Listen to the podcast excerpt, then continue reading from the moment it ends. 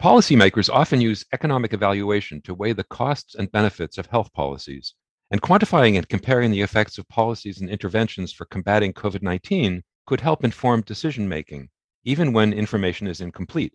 I'm Stephen Morrissey, managing editor of the New England Journal of Medicine, and I'm talking with Ankur Pandya, an associate professor of health decision science at the Harvard T.H. Chan School of Public Health. Dr. Pandya has co authored a perspective article about using economic evaluation in the response to COVID 19. Dr. Pandya, could you start by explaining what economic evaluation entails for health related policies? What sorts of factors are considered in this type of analysis? Sure, my pleasure. In its most primitive form, an economic evaluation is a pros and cons list with weights.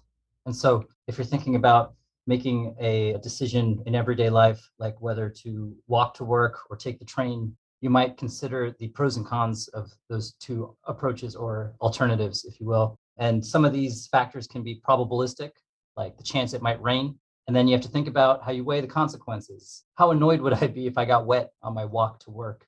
How much does the train cost? Different factors that you care about. You place weights on them, you think about the probabilities, and you make a choice. When it comes to health decision making, whether it's health policy or clinical decision in the context of COVID, we were writing this article in the context more around policies. You would think about the options available to you as the decision maker, whether that's at the federal level, state level, healthcare system level, hospital level. It could come down to an individual.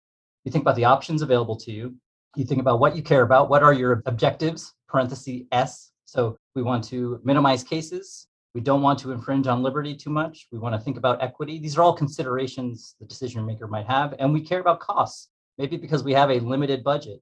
And so the costs, the economic costs of pursuing one of these strategies versus another uh, will also come into play. What economic evaluation does is a set of methods to flesh out this pros and cons list and apply some weights to help a decision maker make these choices no decision maker has to follow the recommendation from an economic analysis. We try to address this in the article that there are going to be known unknowns, if you will, and that's part of the dashboard that hopefully informs the decision making process. And a good economic evaluation will be transparent about what is included, what is not, what's getting weight, what is not, what are those weights. And we hope that this is a systematic, rational, transparent way to think about complex problems like responses to COVID 19.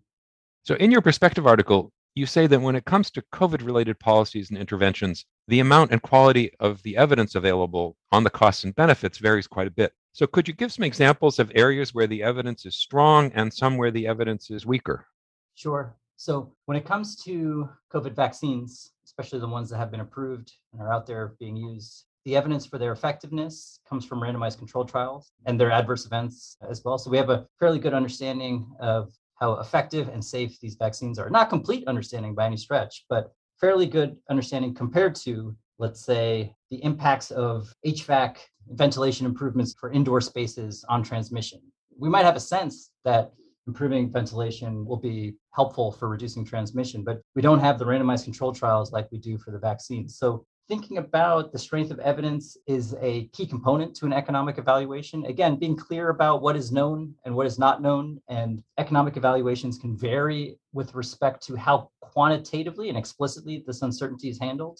There's a very nerdy, mathy approach to quantifying the value of information. This is stuff that health economists like me, nerds like me, like to think about how valuable would learning something more about, let's say, the HVAC upgrades, how valuable would that be to our decision making process? There's a whole math and a whole subfield behind this. But I think even a qualitative assessment, even just acknowledging that there could be some uncertainties in certain inputs into our decision model, if you will, and what those uncertainties are and what direction they might go. So if we're unsure about a behavioral response to financial incentives to vaccines, we can speculate or at least propose some directions in terms of this might reduce uptake later on if folks view the incentives as coercive.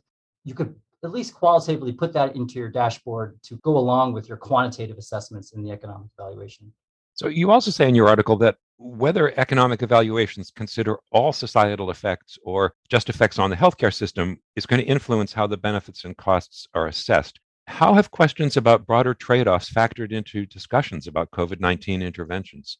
You certainly see it in the conversations happening in social media in the editorial pages of different medical journals, on the news, sound bites, podcasts, folks will bring up arguments related to autonomy, freedom, equity, that are hard to quantify and capture and put into an economic evaluation. Now, there are some economic evaluations that have tried to do this, but it's difficult. It's hard to put a number on some of those factors as opposed to the length of life, meaning mortality benefits, the quality of life, meaning morbidity benefits, and cost. Those are the traditional dimensions that are included in, let's say, a cost effectiveness analysis. And those we've been putting numbers to for 40 years, if not longer. We have a good sense of how to quantify and collapse those different dimensions into a single number to then weigh in an economic evaluation.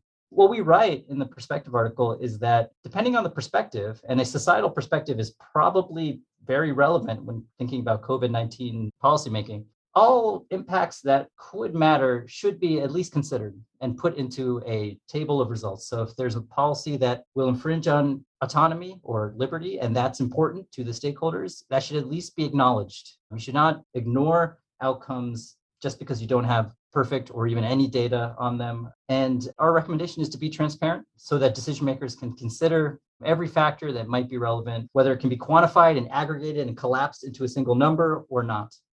So, this may be getting into the nerdy territory that you were talking about, but how do economic evaluations account for the uncertainty surrounding the effects of many policies, including how various interventions might work in combination?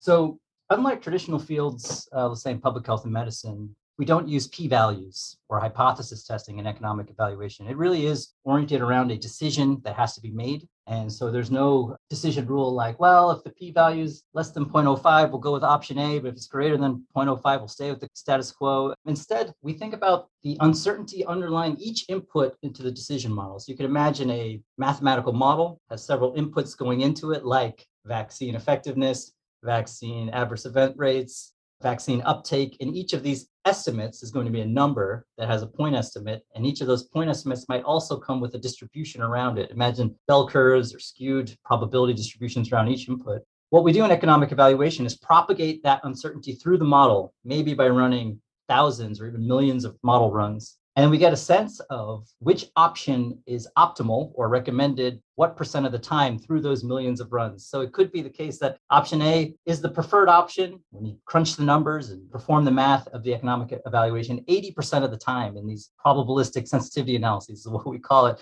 in these iterations where we're propagating the uncertainty through.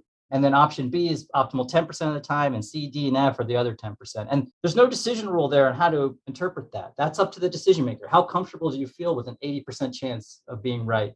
And the nerdy path forward is if you don't feel comfortable with that 80%, what that suggests is there's value in reducing that uncertainty, meaning conducting more studies, gaining more information around those uncertain inputs, especially those that are just driving the decision, the recommendation, and that's where we should spend our money. So it might be that we'll go with option A, but we're also going to study those uncertain inputs to learn more about it. And so that we feel more confident with our decision because 80% is not high enough. That's a subjective case by case, decision maker by decision maker judgment, but it's quantitative. You, know, you might read this in every research article in the discussion paragraph. You might read more research is needed on X, Y, and Z in economic evaluation, we have these nerdy methods that say, wait a second, we can quantify that. We could tell you when that uncertainty matters, when that information, when those new studies, when that new research is needed.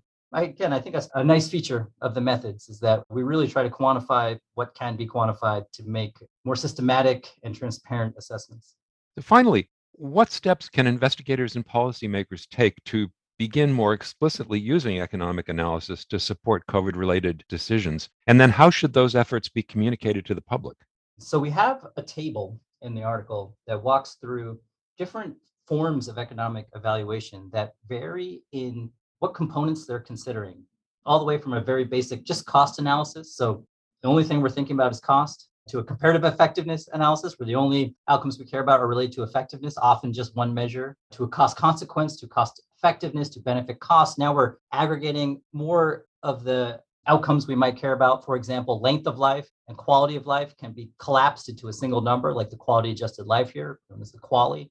And at the end of the table, we have newer methods like distributional cost effectiveness analysis that actually explicitly weights the distribution of outcomes, the distribution of health impacts and cost impacts across the population. And so if there are disparities that we care about, we will put explicit weight on them to formally consider whether a intervention that costs a lot of money but reduces an important health disparity is recommended or not. And what you need there is a societal weight on equity. So there are different options to walk through the process. And what I would hope that decision makers or let's say lay audience kind of take away is we do this all the time. When we have complex decisions, we think about the different components. If we're really going through a rigorous decision making process, if I can, let me use an analogy with professional sports. There's a analytics revolution in professional sports like baseball football soccer. I'll pick baseball because there was a famous book called moneyball and there's a movie starring brad pitt called moneyball where they started to use data more and analytics more to make their decisions. And now every team in baseball will use analytics where they collapse different numbers, like how many doubles a player's hits, how many home runs, how many stolen bases. Defense could be quantified. What's their range factor? What's their air? It could collapse it all into one number. And you could use that one number to at least get a sense of sorting through hundreds of players who are the best players in this case in baseball. It could be soccer or football or basketball or whatever sport you care about.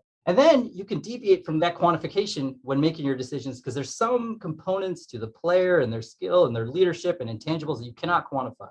I think in mm-hmm. healthcare and health policy, we're doing similar things with economic evaluation. That table that we show in the article shows different ways of collapsing different components like mortality benefits, morbidity benefits, cost benefits, it impacts on equity into single numbers. And that can give us an initial ranking based on the numbers of options that are available to us. And then decision makers can deviate if they don't trust the weights that went into that process. If there's another consideration that cannot be quantified, like the dignity of the patient or some other liberty that you cannot quantify, put in, and that's fine. But I think the quantification helps. And so if thinking about Moneyball is a useful example, every team in baseball now considers analytics, but they're allowed to deviate to make their decisions. I think in healthcare and health policy, especially when it comes to COVID, let's not shy away from the numbers and the analytics that collapse different dimensions into single numbers that help us think. And then while recognizing we're allowed to deviate from those recommendations if we can make a reasonable argument to do so. Thank you, Dr. Pandya.